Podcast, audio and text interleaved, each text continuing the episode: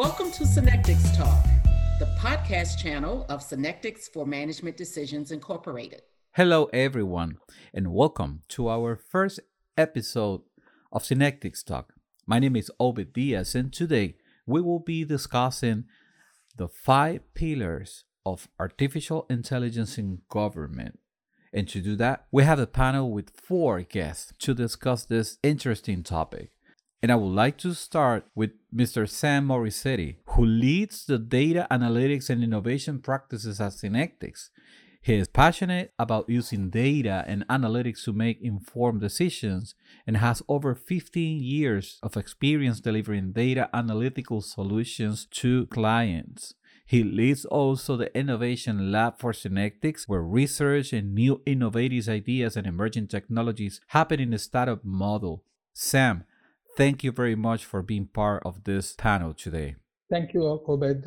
Our next guest is a well known data professional who has become a leading voice about AI revolution in the industry and in government.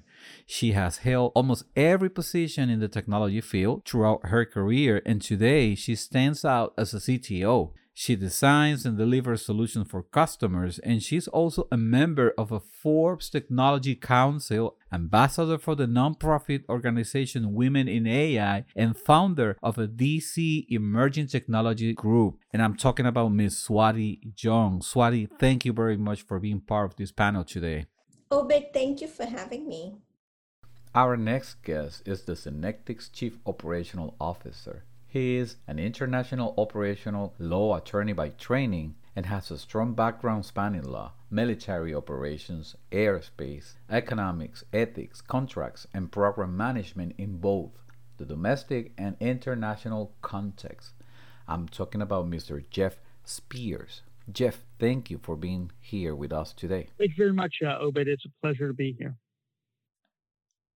Our last member of the panel today is a West Point Academy graduated engineer and former colonel of the U.S. Army. He has over 15 years of experience in government business development and he leads the Business Development Department for Synectics for Management Decisions. I'm talking about Mr. Bob Strom. Bob, thank you very much for being here today. Glad to be here, Obed. Today, we will be discussing the five pillars of AI in government, but I want to start defining a little bit the concept of AI. So, there is a common search query on Google that goes as follows Are artificial intelligence and machine learning the same thing? So, if you were Google search, how could you respond to this query? Swati and Sam, if you had the opportunity to be in for one day Google search, how could you respond to this query? First of all, I would go back and borrow from uh, the 1956 definition of artificial intelligence, which actually compares machine intelligence to human intelligence.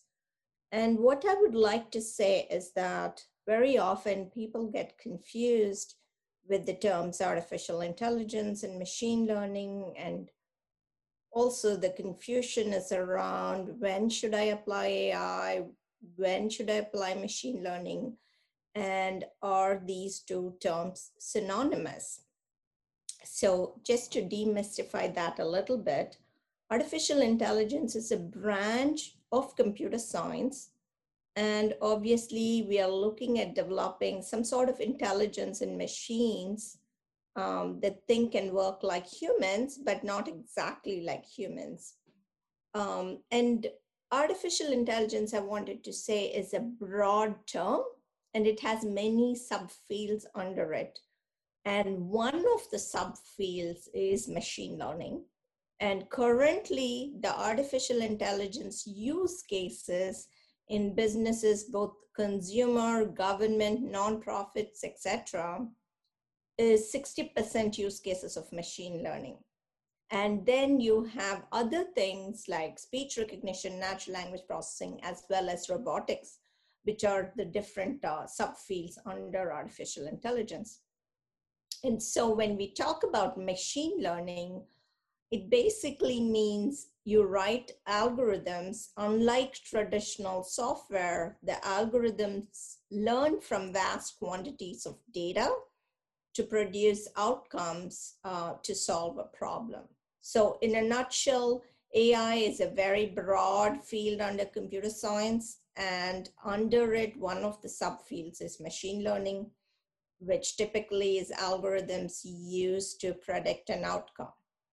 Artificial intelligence or AI simply means uh, we are mimicking human intelligence.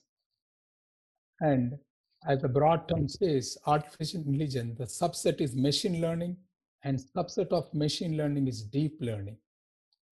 So machine learning is provides the ability where the machines are able to learn and improve from their experience. They are learning with the data that is fed into them, and they can make their own decisions. And deep learning, eh, which is a subset of machine learning, uses neural networks more as a structure of a human brain. And today, AI is used in all walks of life. From a simple example of uh, email filter, there is AI in filtering, finding if it is a spam email or a junk email or a valid email. It is used in chatbots, voice recognition systems. All organizations are implementing AI machine learning to improve their process and government now has started extensively using AI, and we all going to benefit from the use of AI.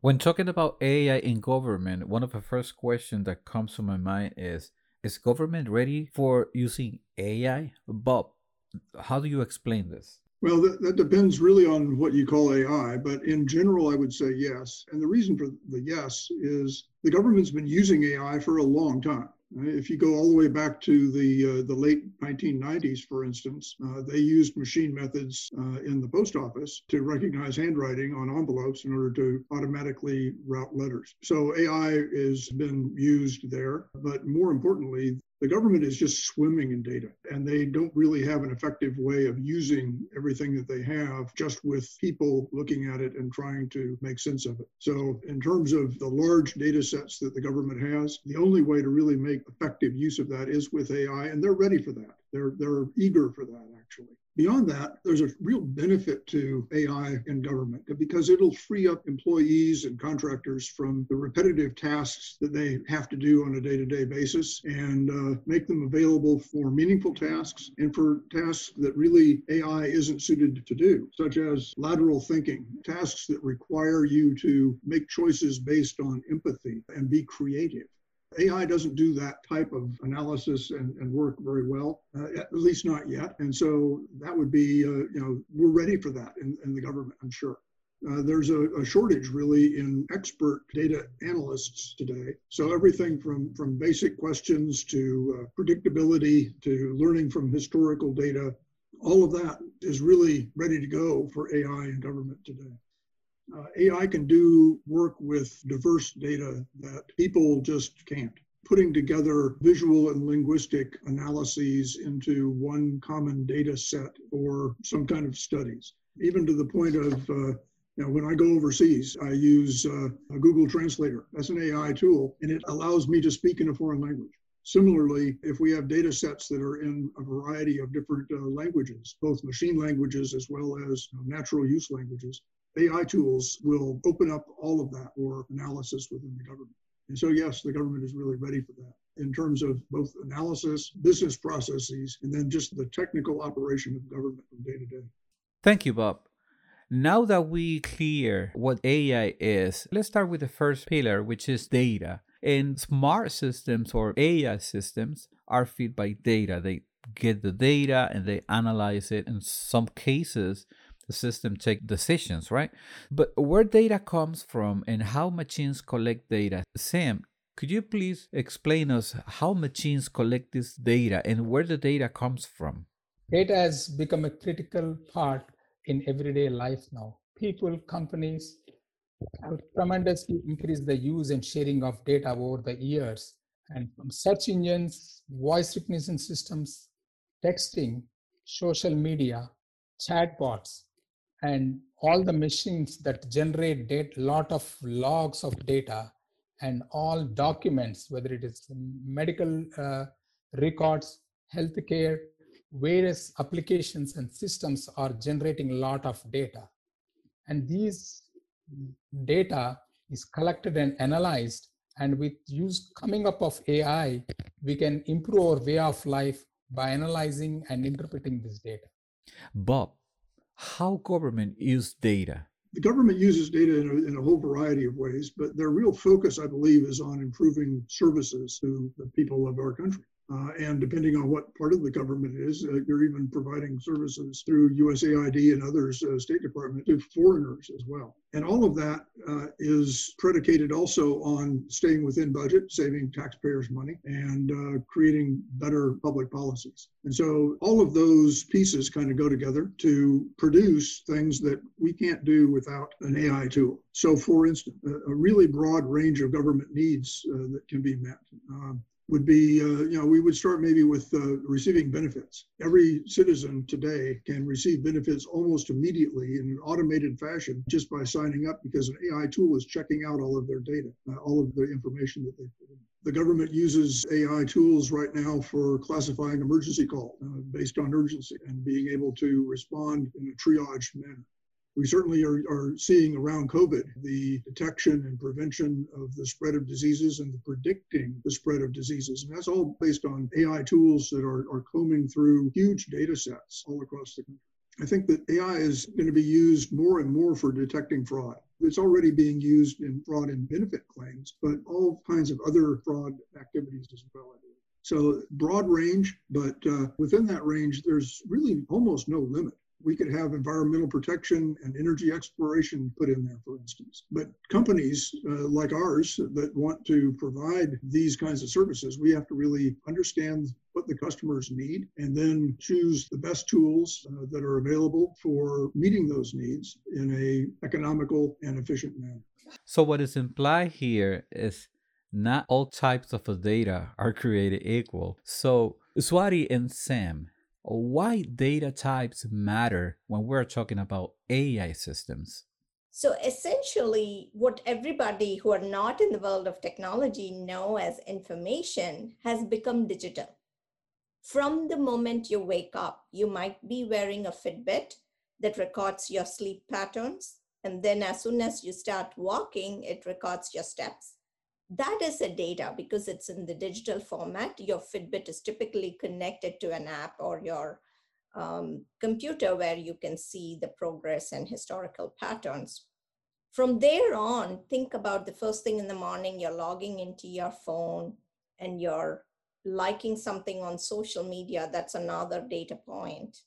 And then maybe you're using Nest and Ring in your house that's actually gathering information uh, if it is a ring that's gathering video information at the front porch, if you have installed it there, and if you have Nest, it's uh, it has information about the temperature in your house that you're controlled over a period of time. And then you drive um, to your grocery store, you use Waze that gives you directions to get there. And then in the grocery store, you make a purchase, and that is a sales trans- transaction. So all these, and this I've only covered like one hour in everybody's life, and all these are data points. And when you think of data and these data points, there are so many different types of data. To your question about data types, um, the way the information is connect, collected in my Fitbit is very different from how Ring is collected. So the Ring actually collects video images and then the nest is collecting actual temperature. So there are different types of data. Um, the likes you're doing on your Facebook or your Twitter, um, and all the social media photographs that you post comes under unstructured data. Um, the videos, audio, all those things are unstructured data. But there's also semi-structured and quasi-structured data.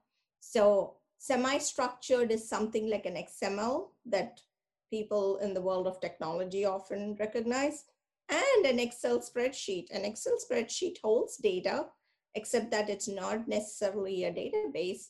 So, and then you come to structured data, which is data stored in database. So if you've gone to the grocery store, made a purchase, that purchase transaction is actually recorded as a sales transaction by your point of sale systems in the grocery store, which typically uses a database to store that information. That is an example of structured data. So when you're asking a machine learning algorithm or trying to write an algorithm to solve a problem, it's very important to know what your data type is. So if the grocery store wants to find out what is the sales of my cornflakes this month, it can directly go to its sales transactions and look for uh, what is the dollar amount that people spent on cornflakes. Pretty straightforward.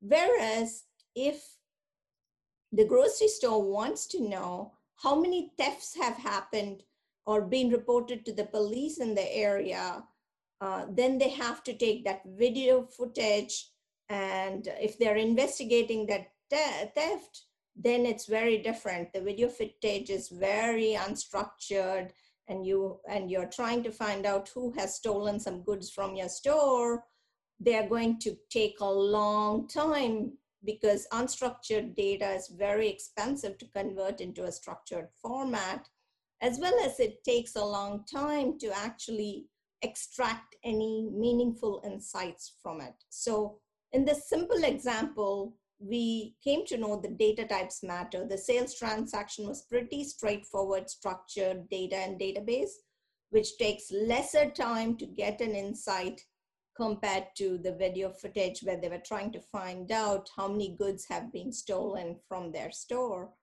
um, and at what points of time. So that's why it's very important to find out what types of data do you have to solve a problem or the other way around, businesses often start with a problem to solve, and then they think about what is the data to solve that problem. And the data types is important because the investment, time taken, and resources that's required to solve a problem with unstructured data typically is much more than one with structured data. Hence, it's very important to understand the data types in the context of machine learning.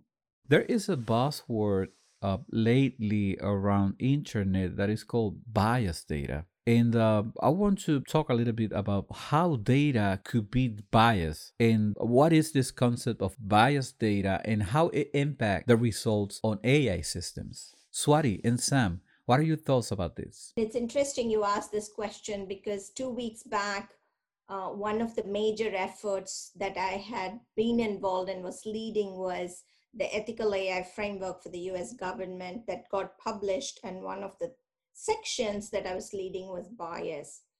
And it's interesting that we as humans have around 180 cognitive biases, according to Wikipedia. And historically, bias has always existed um, in our society, in humans. So and when you talk about bias, you do have this negative connotation to bias, but there are uh, positive biases as well. Uh, so bias in the context of ethical evaluation of AI is bias is something that influences the decision. That's the first thing. The second thing is since machine learning is 60% of AI use cases and machine learning learns from vast quantities of data, data inherently is information produced by humans. So our human biases are going to seep into the data. And sometimes the business processes that we have will also have some biases. So let me take an example. Um, the first example I want to address is a recruitment system. So if you want to build a recruitment system that does some automatic recommendation using machine learning, you will have biased data if you just collect the data from your large organization because historically women have had less promotions. Historically less women leaders exist in an organization. Historically less women applicants are there for a position. So if you go by traditional machine learning you're going to take the historical data feed it to a machine make it read and make it recommend candidates. So if the number of women data points are lesser than men, the the machine learning algorithm will automatically get biased, not because it has evil intentions, but because the data that was fed to it based on history uh, is already biased. So, and there are ways to tackle this bias, both in technical ways to balance this data set uh, that typical data scientists do, but there are also ways that are beyond the engineering team. We want to make sure our business processes, so in this case, you know on the onset that historically we have lesser data points for women. So the question to be discussed among the stakeholder committee is what are we going to do about it? Um, so that's one. The second thing is a very common example, the credit card or a business loan, uh, where also your data points might be different for based on historical data. Um, and secondly, I want to emphasize sometimes that uh, the bias can be by second degree. And allow me to explain. By second degree means sometimes zip code right? So if you collect the data for a healthcare provider from a city and you do not collect certain data points from a zip code that zip code can be on in an area where underrepresented communities live so by second degree and by not collecting that data you're going to create biased outcomes so we have to be very careful when you think about data bias. It's about are we collecting data that's inclusive data set? And if it's not possible, sometimes historically we don't have the data.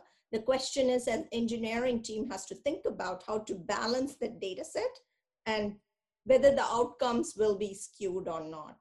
So um, it's it's i mean it's a huge problem there's nothing called unbiased data the question is how do we think about our business processes our engineering solutions and outcome evaluations in the context of biased data sets thank you obed uh, also swati for excellent examples on bias how that impacts uh, the results uh, system uh, drift denotes uh, system changes how the user interacts with the system.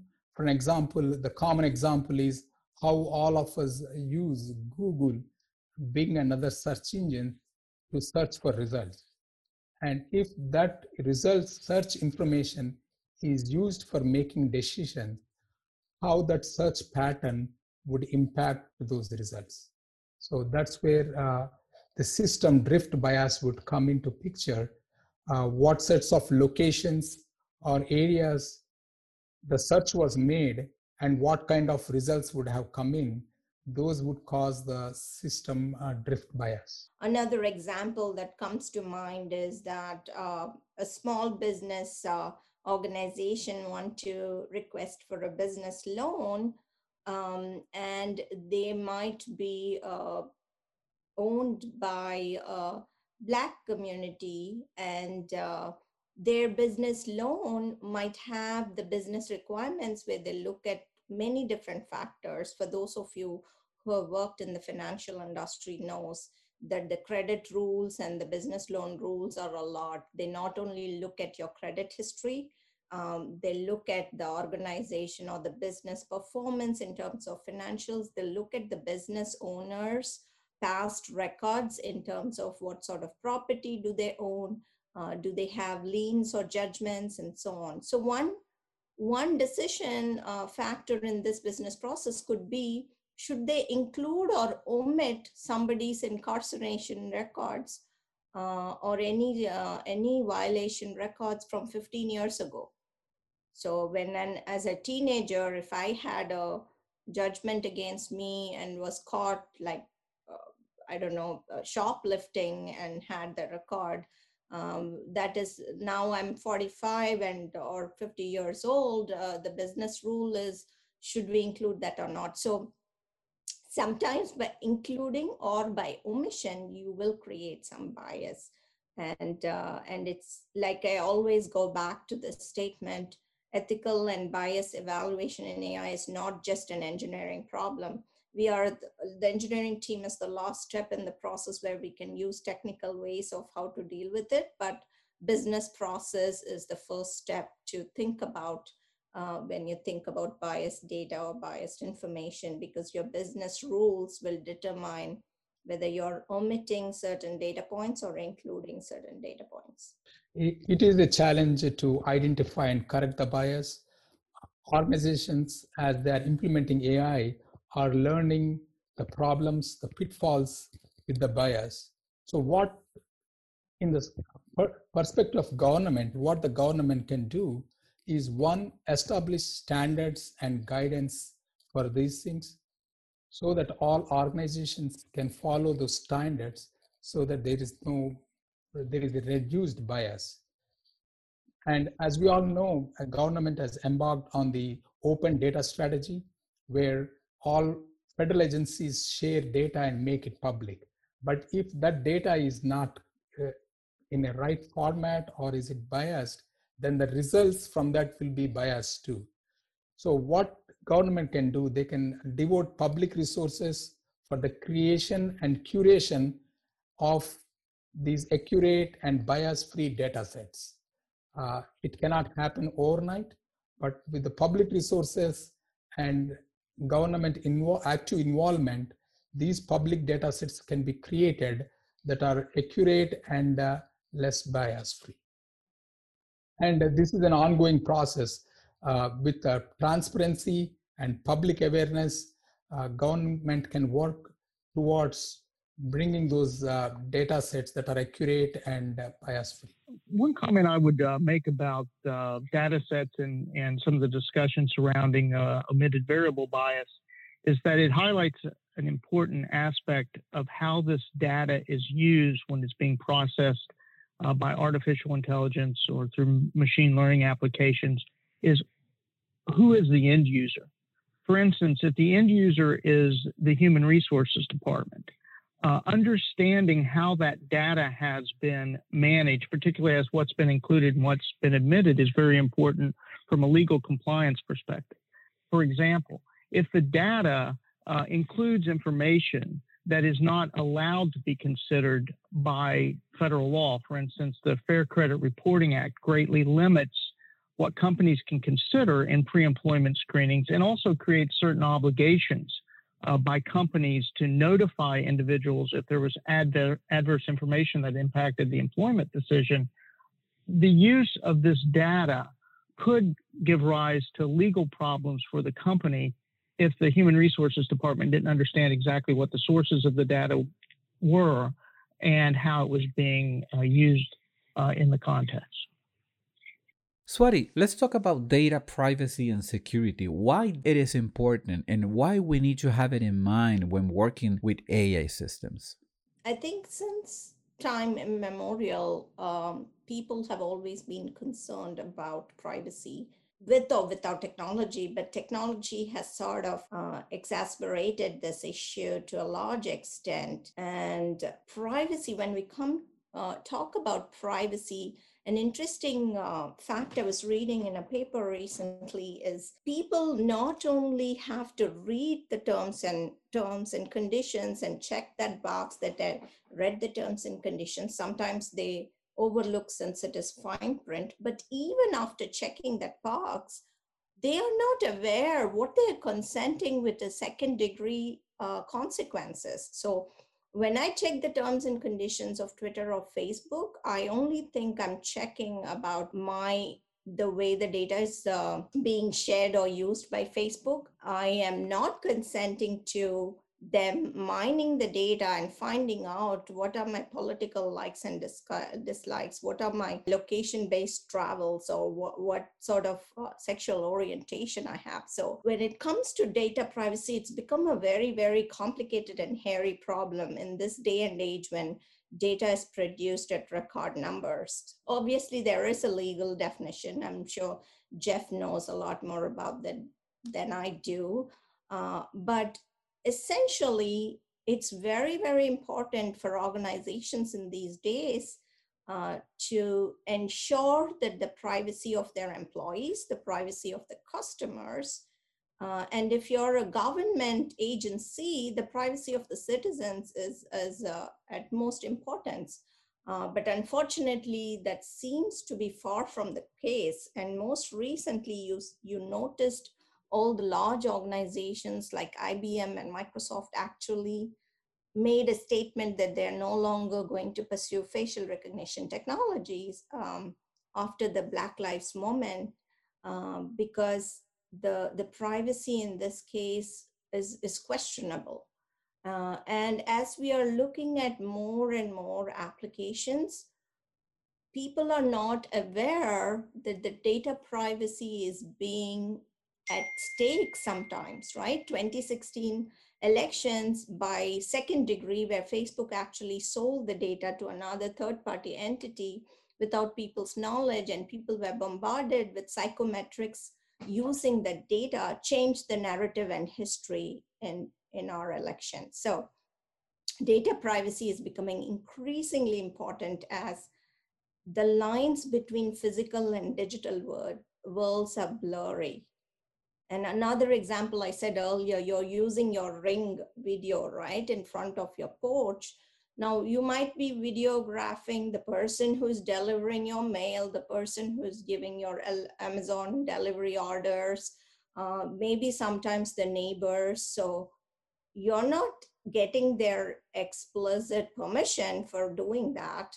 And uh, we all know the stories that although we all use Amazon Alexa, how much of our uh, voice is being actually recorded and, and for what purposes is being used. So, so when it comes to data privacy, it's obviously very important, whether it's AI or just any technology, that um, you make sure one, you let your employees or your customers or your citizens aware that you're collecting that information and to what purpose. Um, and secondly, I think it's important for an organization to build that trust and long term value with their customers and employees to make sure that they promise them that their data is going to be protected. And uh, thirdly, your reputation is at stake as an organization, even as a government entity.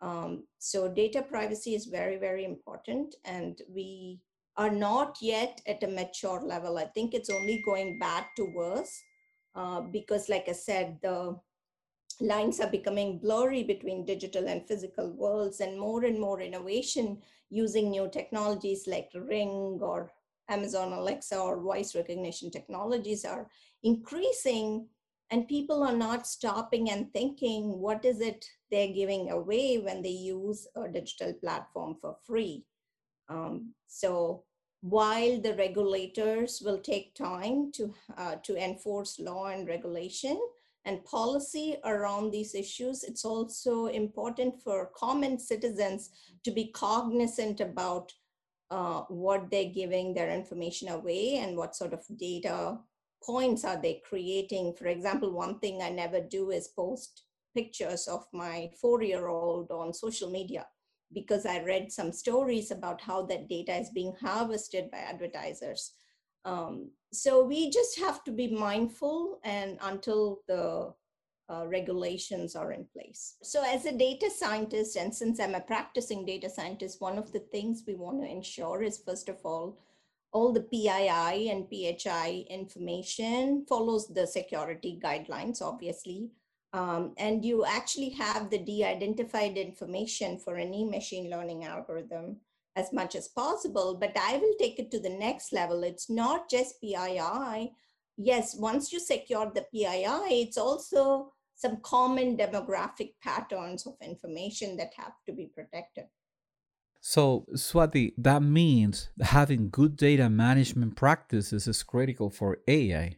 In context of data management policies and processes, I think about the life cycle of AI, right? So, the life cycle of AI, if I can broadly categorize, starts with the business problem you're going to solve. What are the data sources that will help in solving the business problem? the data itself, the data distribution, then your data analysis, then your machine learning algorithm. And after you have written the algorithm and deployed it to production, the monitor, ongoing monitoring. So that is the life cycle. And in this life cycle, compared to traditional software development, it's more important to have good data management processes for machine learning because machine learning by nature learns continuously so if you did not lay out that gra- uh, groundwork and have a framework how to manage your data, maybe the one time that you tested when you deployed it was all well and good and uh, was not biased or the outcomes were good. But since it learns from continuously from data and the data always changes. It's changing literally every second or every millisecond in some cases. So you, you can at some point like today you tested and everything was good. Pretty soon if you didn't have those good data management processes you are going to create a system that can totally have negative outcomes at some point if you did not monitor the way the data is flowing. What sort of data are you collecting and what sort of data are you feeding to the machine learning algorithms?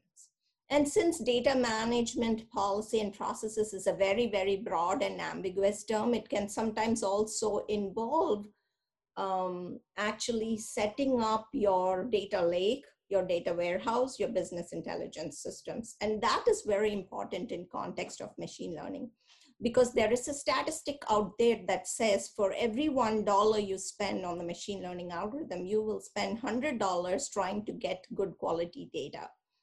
What that means and what organizations can do to reduce that spend is basically make sure when you collect the data from your transactional systems, you collect it with high quality at source.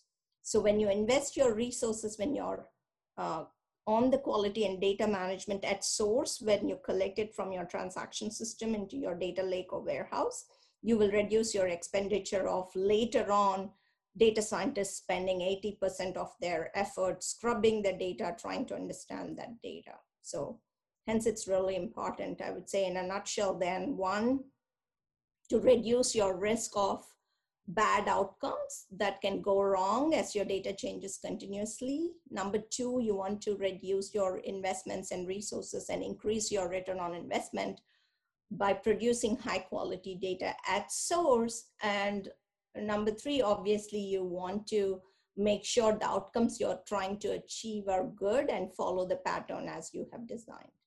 All right, let's talk about the next pillar, which is compute. And we want to focus on the processing capacity and the technology that is required to get the optimal level of processing data.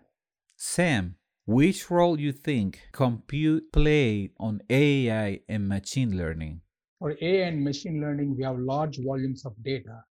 In order to process that large volumes of data, we need a lot of uh, computer power just to give an example, which is a popular example on Netflix, Netflix asked their engineers uh, like a, to come up with a algorithm that can provide recommendation for the best movies to watch.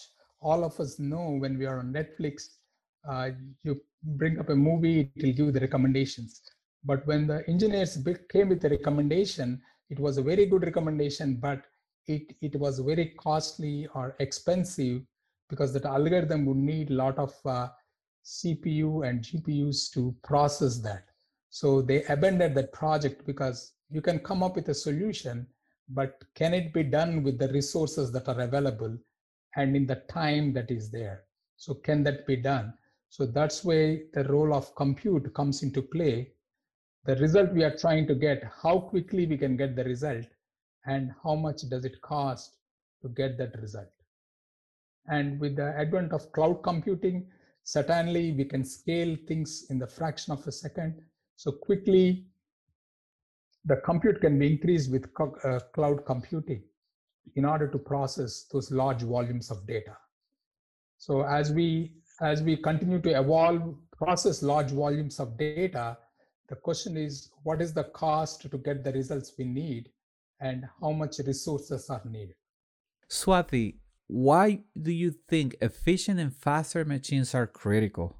So that question goes hand in hand with the trends of emerging technologies. So the last five to 10 years, we have seen use cases of machine learning increase, uh, starting with consumer use cases like Netflix and Amazon recommendations, but more and more uh, enterprise organization and government adoption on the rise. And, and the last two years actually saw the convergence of emerging technologies. So Uh, what I mean by that is your more and more smart cities being implemented. The convergence there is the emerging technology of Internet of Things, which uses sensors to collect the data with artificial intelligence. Obviously, once sensors collect the data to make decisions, you use AI. So that's the convergence of IoT and AI.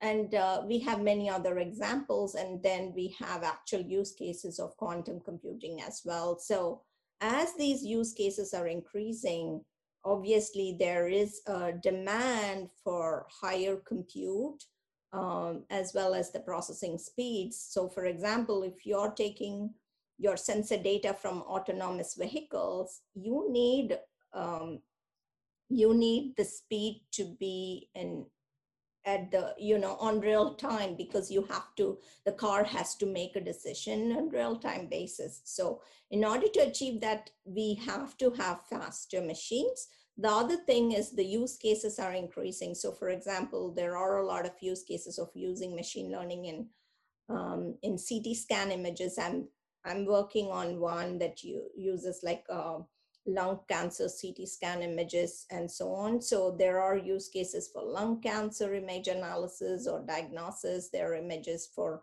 other types of cancer diagnosis. So uh, the image analysis uses something called the CNN and uh, RNN, modules, obviously deep learning techniques that need that compute power in order to analyze the images.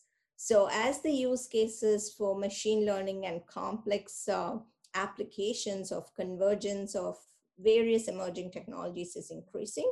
The need for faster machines is also increasing because they go hand in hand. Um, and everybody needs everything on their fingertips. And for anything to happen so quickly, you need faster machines. And that's only possible um, as you know, semiconductors um, produced by NVIDIA and other companies are innovating constantly to actually fulfill this demand.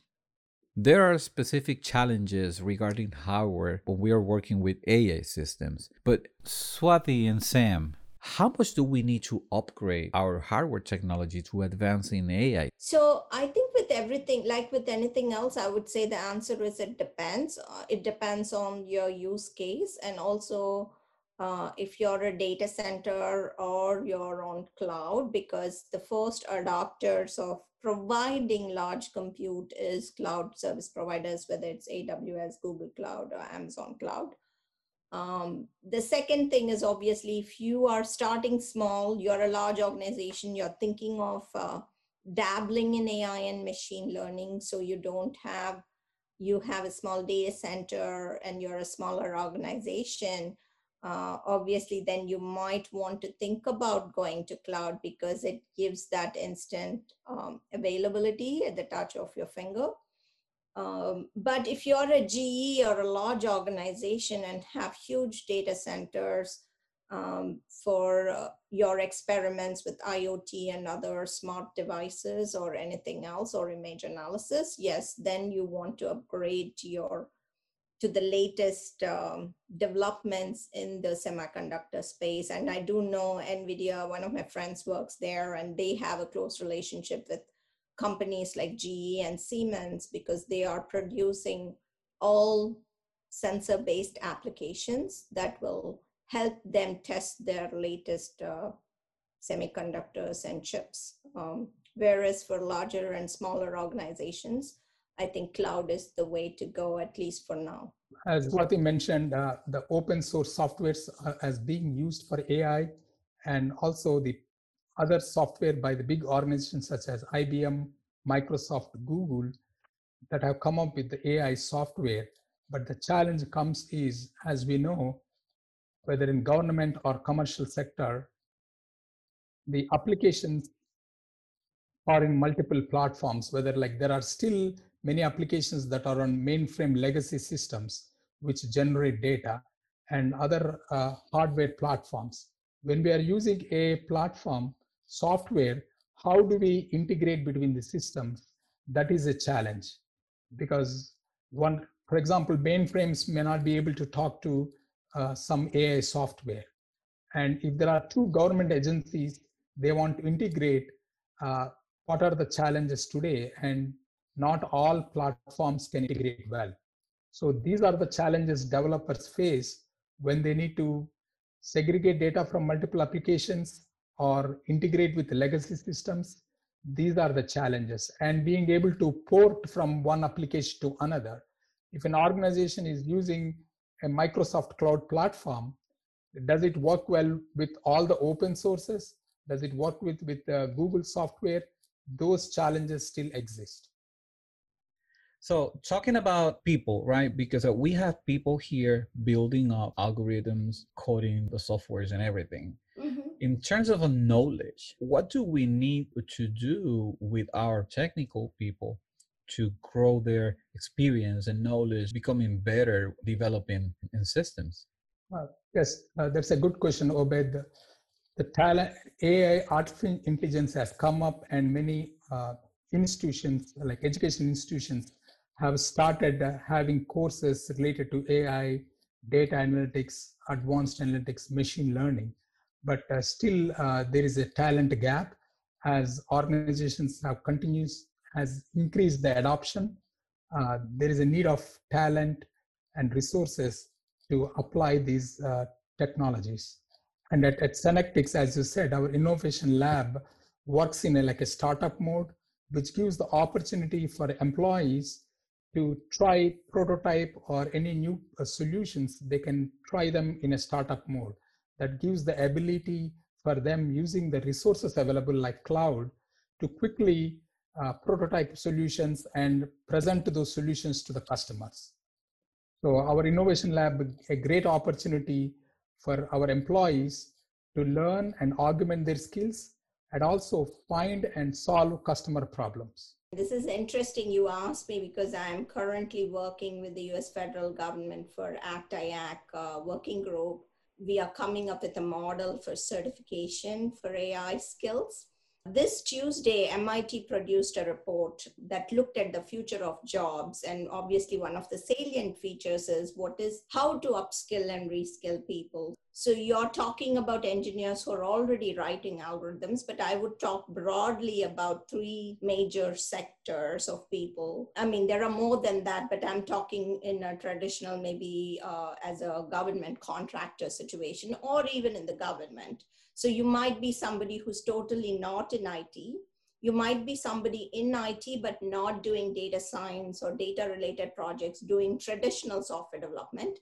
Then the third one is you might be a data scientist. You are in the world of algorithms. So the first one is very far, right? So first one is totally not in technology, but they still have an important role to play in data science. So unlike traditional software, data science actually needs every field to come together. So they are one of the few technology jobs that are recruiting neuroscientists and psychologists because some of the questions I'm sure you will cover later about the ethics, like if an autonomous vehicle has to make certain decisions, you need the neuroscientists and the behavioral psychologists input. But suppose you're not even a behavioral psychologist and you want to get into ai or data science then there is a path to it. And nowadays there are a lot of boot camps and udemy udacity courses and a lot of boot camps. I think doing the boot camps doing free courses and then doing a project is their path to get into it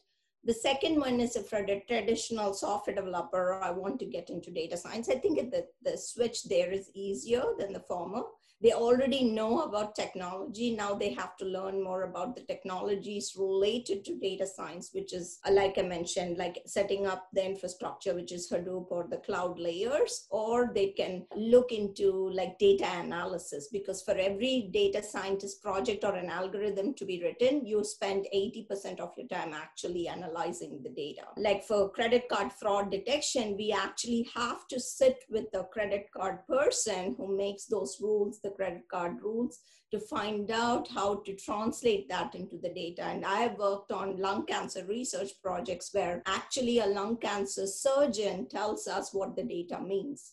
So you can be the data analyst to make sense of mountains of data and map it to a readable format that an algorithm can be written.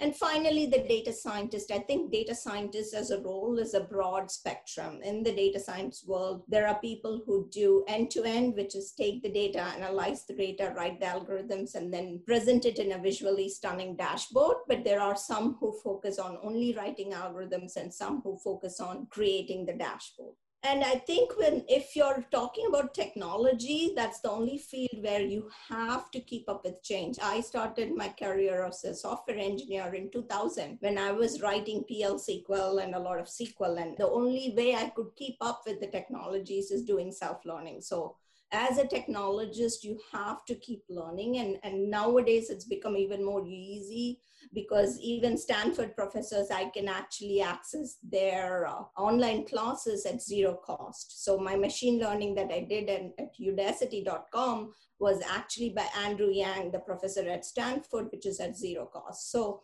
you have that. The only thing is you need to invest time and be proactive in keeping up with these technologies, as well as research papers. Even this past week, uh, Google produced a research paper, How to Deal with Fairness. So you have to keep up reading and reading. That's the only way that you can keep up because the technologies is moving at the speed of light. So organizationally and government wide, you need a plan and a strategy to reskill and upskill people so that we meet the future of jobs of tomorrow. Uh, Jeff and Bob, I would like to ask you how does federal contractors can compete in terms of quality development when offering this kind of system as a solution for government? Federal contractors, uh, as I've already mentioned, have to stay on top of their game. Uh, we have to know what uh, what tools and what developments are out there, not just what's been done, but what's being done. And uh, with the COVID lockdown, it's become a little bit more difficult to uh, get around to uh, industry meetings where we can really share with others, but we're still trying to do that. And beyond that, then we have to uh, really start looking at how we as a company would invest in innovation. Uh, we have to actually go out there and get some of these tools. Some of them are pretty inexpensive for, for trial and development. And then uh, get them in a lab. We have our SciLab where we at Synectics are uh, using that as a test environment for tools, uh, using canned data sets, not proprietary data sets of any kind. So we can test out the new technologies so that when the government needs something, we know not only which tool will meet their requirement the best, but we also have already tested it. We have some proven methodologies. And, uh, and so, with that in mind, we can quickly go to developing a prototype, for instance, for the government to ensure that the tool that we would be providing will meet their requirements. And that's all part of quality. You don't want to have AI for AI's sake. You want to have AI that meets the requirements efficiently. I kind of think about it in, in, in several components that, that a company must address, uh, particularly a government contractor. Uh, first of all, you, you have to understand what your agency's concerns, problems, issues are that they're trying to address and decide is this a problem that can be addressed through the application of artificial intelligence, machine learning, or, or other, other types of uh, applications. Uh, that's the first thing. Um, the second thing is, is I think you really have to stay on top of what is the emergent technology. You know, where is this going, and what what are the gaps? You know, where are we now that can be applied to help an agency address its needs, and what hasn't been developed yet? And that and that gets, I think, to the uh, the innovation itself. Uh, you know, at Synectics, we have our innovation lab, as you've mentioned, uh, that that uh, Sam uh, manages. Um, that's the the uh, organization within our company that we use to study these very issues. it's um, it's it's difficult. I mean, it, it really requires a, a, crystal ball to some extent to look into the future, uh, not just understand the present, but understand the future, understand the gaps that exist, and then try to develop uh, innovative solutions to to bridge those gaps in a way that helps your customer, uh, a government agency, uh, solve a problem. Now, let's move on into the fourth pillar, which is the core of smart system and its algorithm. Sam, how can we explain this concept of algorithm, which is basically a set of instructions, right? An algorithm, in layman terms, a definition would be is a finite set of instructions carried out in a specific order to perform a task. But when it comes to AI and machine learning, algorithm is like an engine.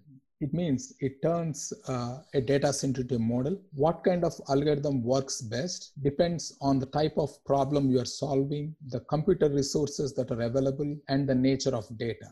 So if you want to categorize algorithms, there are two ways uh, that I think we can categorize. One is grouping the algorithms based on their learning style or grouping the algorithms based on their similarity in form or function if you want to group algorithms based on their learning style, it would be one common would be called supervised learning, where you're training the algorithm with some training data set uh, where the data points have labels. Like one common example would be like uh, for prediction, uh, where you use a regression algorithm to predict.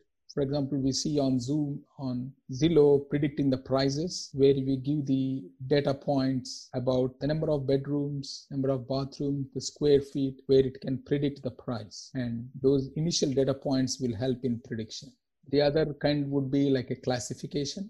The common example we all know is in the email where it classifies whether the email is a spam or not a spam. So those are some of the examples of supervised learning. Again, when it is not able to identify correctly, you train the model with the info that it can classify well the importance for these algorithms to function well the quality of data is important. How the training data is if the data is not good the outcome from the algorithm will not be good. So having good data that you feed in and you're able to train the model to perform to give good results the second kind would be unsupervised learning, something that we do every day. When you uh, look at something, you learn from it and continue to be able to function. And you do not have uh, data points with labels. You're learning through the process. And that is uh, unsupervised learning. For example, uh, a customer applied for a loan and you need to predict whether the customer is able to make payment or not. So you need to look at all the data points and classify what category the customer would be. And sometimes you may get a lot of data points. And you need to use the algorithm to reduce or dimension it to identify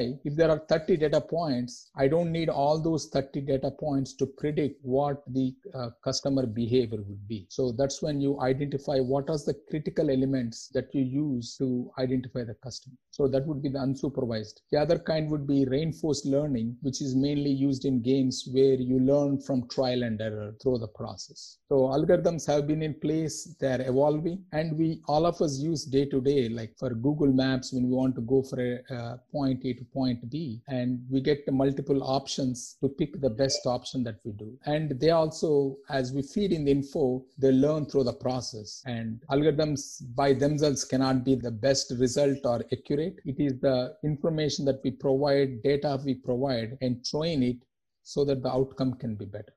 Swati, how algorithms make systems smart?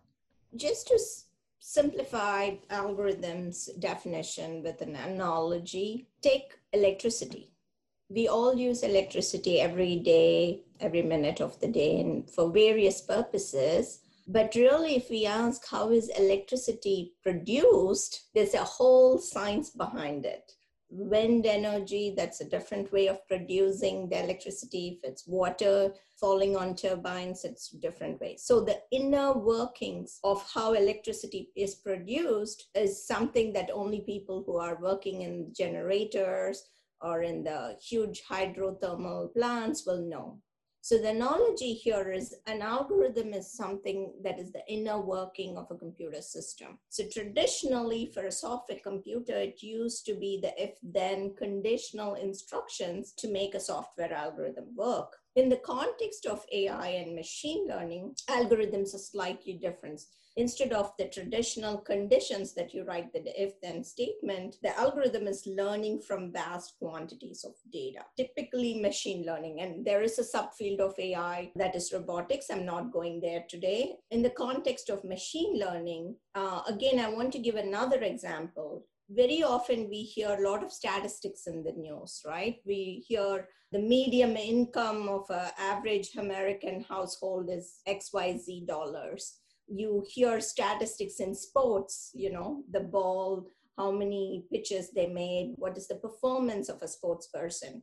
So that is traditional statistics. What they've taken is statistics and applied to large quantities of data to glean insights and patterns from data. So when you make the program, you write a computer program to do that, that's called the algorithm in the context of an artificial intelligence. Now, how it makes systems smart or intelligent is by applying this algorithm to make certain decision points. So, for example, traditionally you want to save energy in a large commercial building, and you might have some sensors when people enter the building, the lights are on or off. But you want to do more than that. You want to make sure all the things that are related to the building are smartly controlled so that you're not only saving energy costs of the building, but it's also to build a sustainable environment. So that's an example where you make it very smart. So basically, you embed sensors throughout the building that can read humidity, temperature,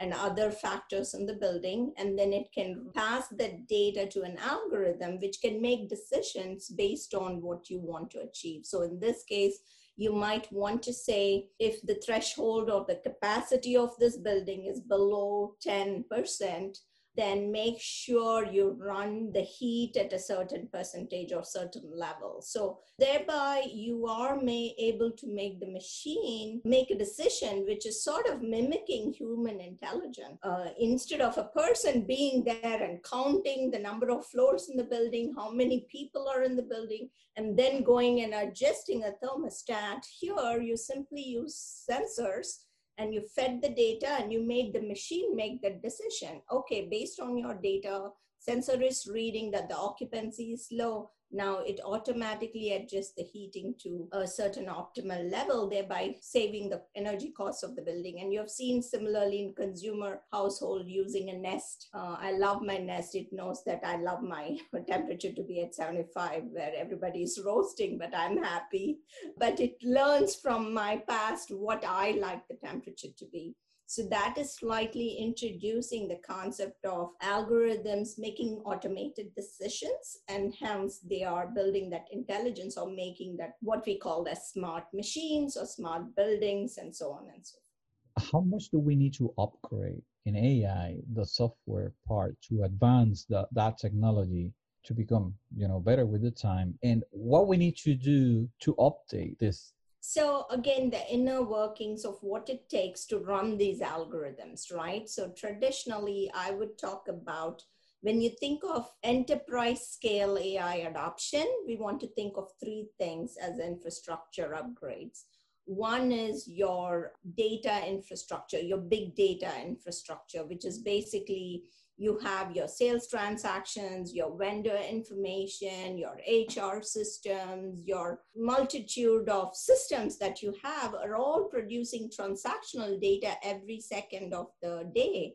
So you want your enterprise data warehouse to have the latest, whether it's a Hadoop or any other infrastructure, which is called the big data infrastructure. So that is a foundational layer because you want to collate all this data and house it in a in a robust infrastructure so that if you want to do any analysis, you have that data present instead of going to your sales system or going to your procurement or financial system. So that's a foundational layer of infrastructure you want to upgrade to be on the latest technology, whether you want to think about Hadoop or uh, there are a lot of other providers out there. So I would call that as cloud operations. So cloud operations of your data warehouse and data lakes. The second thing I want to talk about is the security. So once you have consolidated the data, you want to think about your security layers, right? Because here we are even talking about government data and, and my organization like Integrity we deal with actual health data, which has to be even more secure following HIPAA. So I want to call that as the security operational layer. And that has a lot of tools depending on whether you're securing it or at rest or in flight or at the network level. So there are many security levels you want to think about. And last but not the least is the algorithms itself. In order to run algorithms, we need powerful machinery, but with everything, it depends. If you're running an algorithm for fraud detection, yes, you need to upgrade or use an AWS server to have some good processing power. But if you're doing image analysis of CT scans for cancer detection, you need even more power because image analysis consumes even more power. So, depending on what all use cases that you're dealing with, you want to upgrade your actual processing power. And these days it's more easy with AWS, but again, there is a cost involved. The image analysis projects I've been involved in have been, even for like 10 images that we analyze, it consumes so much power. So think about your costs associated with upgrading. Obviously, with the cloud, you can easily purchase the processing power, but if your use case is more complex, like an image analysis, you need to upgrade to the latest and uh, greatest cloud processing power, as well as the tools like TensorFlow that Google provides, or AWS has SageMaker. So those are some of the things. The good news is there are a lot of open source tools that you can avail at low cost, but depending on the amount of data you're crunching, your cost will depend on the processing power that you are going to pay for the cloud or even procuring data because if you are a third party vendor you might not actually own the data or have enough data so those are some of the things to keep in the back of the mind. So in summary, your cloud uh, infrastructure, which is foundational for your data warehouse. Second is your security operational layer. And the third is actual compute power to run the algorithms. Let's move into the fifth pillar of our conversation today, which is ethics. And every time that we talk about using a new technology that will be deployed for the public and impacting the public, ethical concerns arise and start being the pivot point of a conversation and it's understandable because of we want to make sure using these technologies are going to be a good thing for people. People will be protected from misusing these technologies and the impact is going to be a good one of talking about using AI, if people are going to be replaced by machines, using AI to take a decision on when and how to use lethal force, talking about the Department of Defense, having a public facility shooting down in case of an emergency, thinking about COVID cases in airports, a lot of scenarios where this new technology can be used just rise up a lot of concerns at the same time on the ethical part. But Jeff, what other considerations we should talk about when talking about ethics on AI? You know, one thing that comes to mind when I talk about uh, ethics uh, in the context of AI is, you know, one of the defining characteristics of a profession such as, as law or medicine is that they have their own uh, code of ethics and oftentimes an independent board that that enforces that ethics. And I think we're we're just starting to see the beginning of the you know recognition of developing um, industry standards governing you know the use of AI and and, and ethical issues surrounding it. Um, one comment I would make is about you know integrating the subject matter experts, like we were talking about psychologists and other types of professionals. Um, take for instance. Um, AI tools that are used to help in the uh, human resources area. Uh, there are many uh, legal and ethical considerations that have to be considered when, when deploying those systems. Uh, for instance, uh, um, the AI will can be trained to, to, to manage and interpret the data, but it must be done, for instance, in an employment context uh, consistent with um, numerous existing laws and regulations.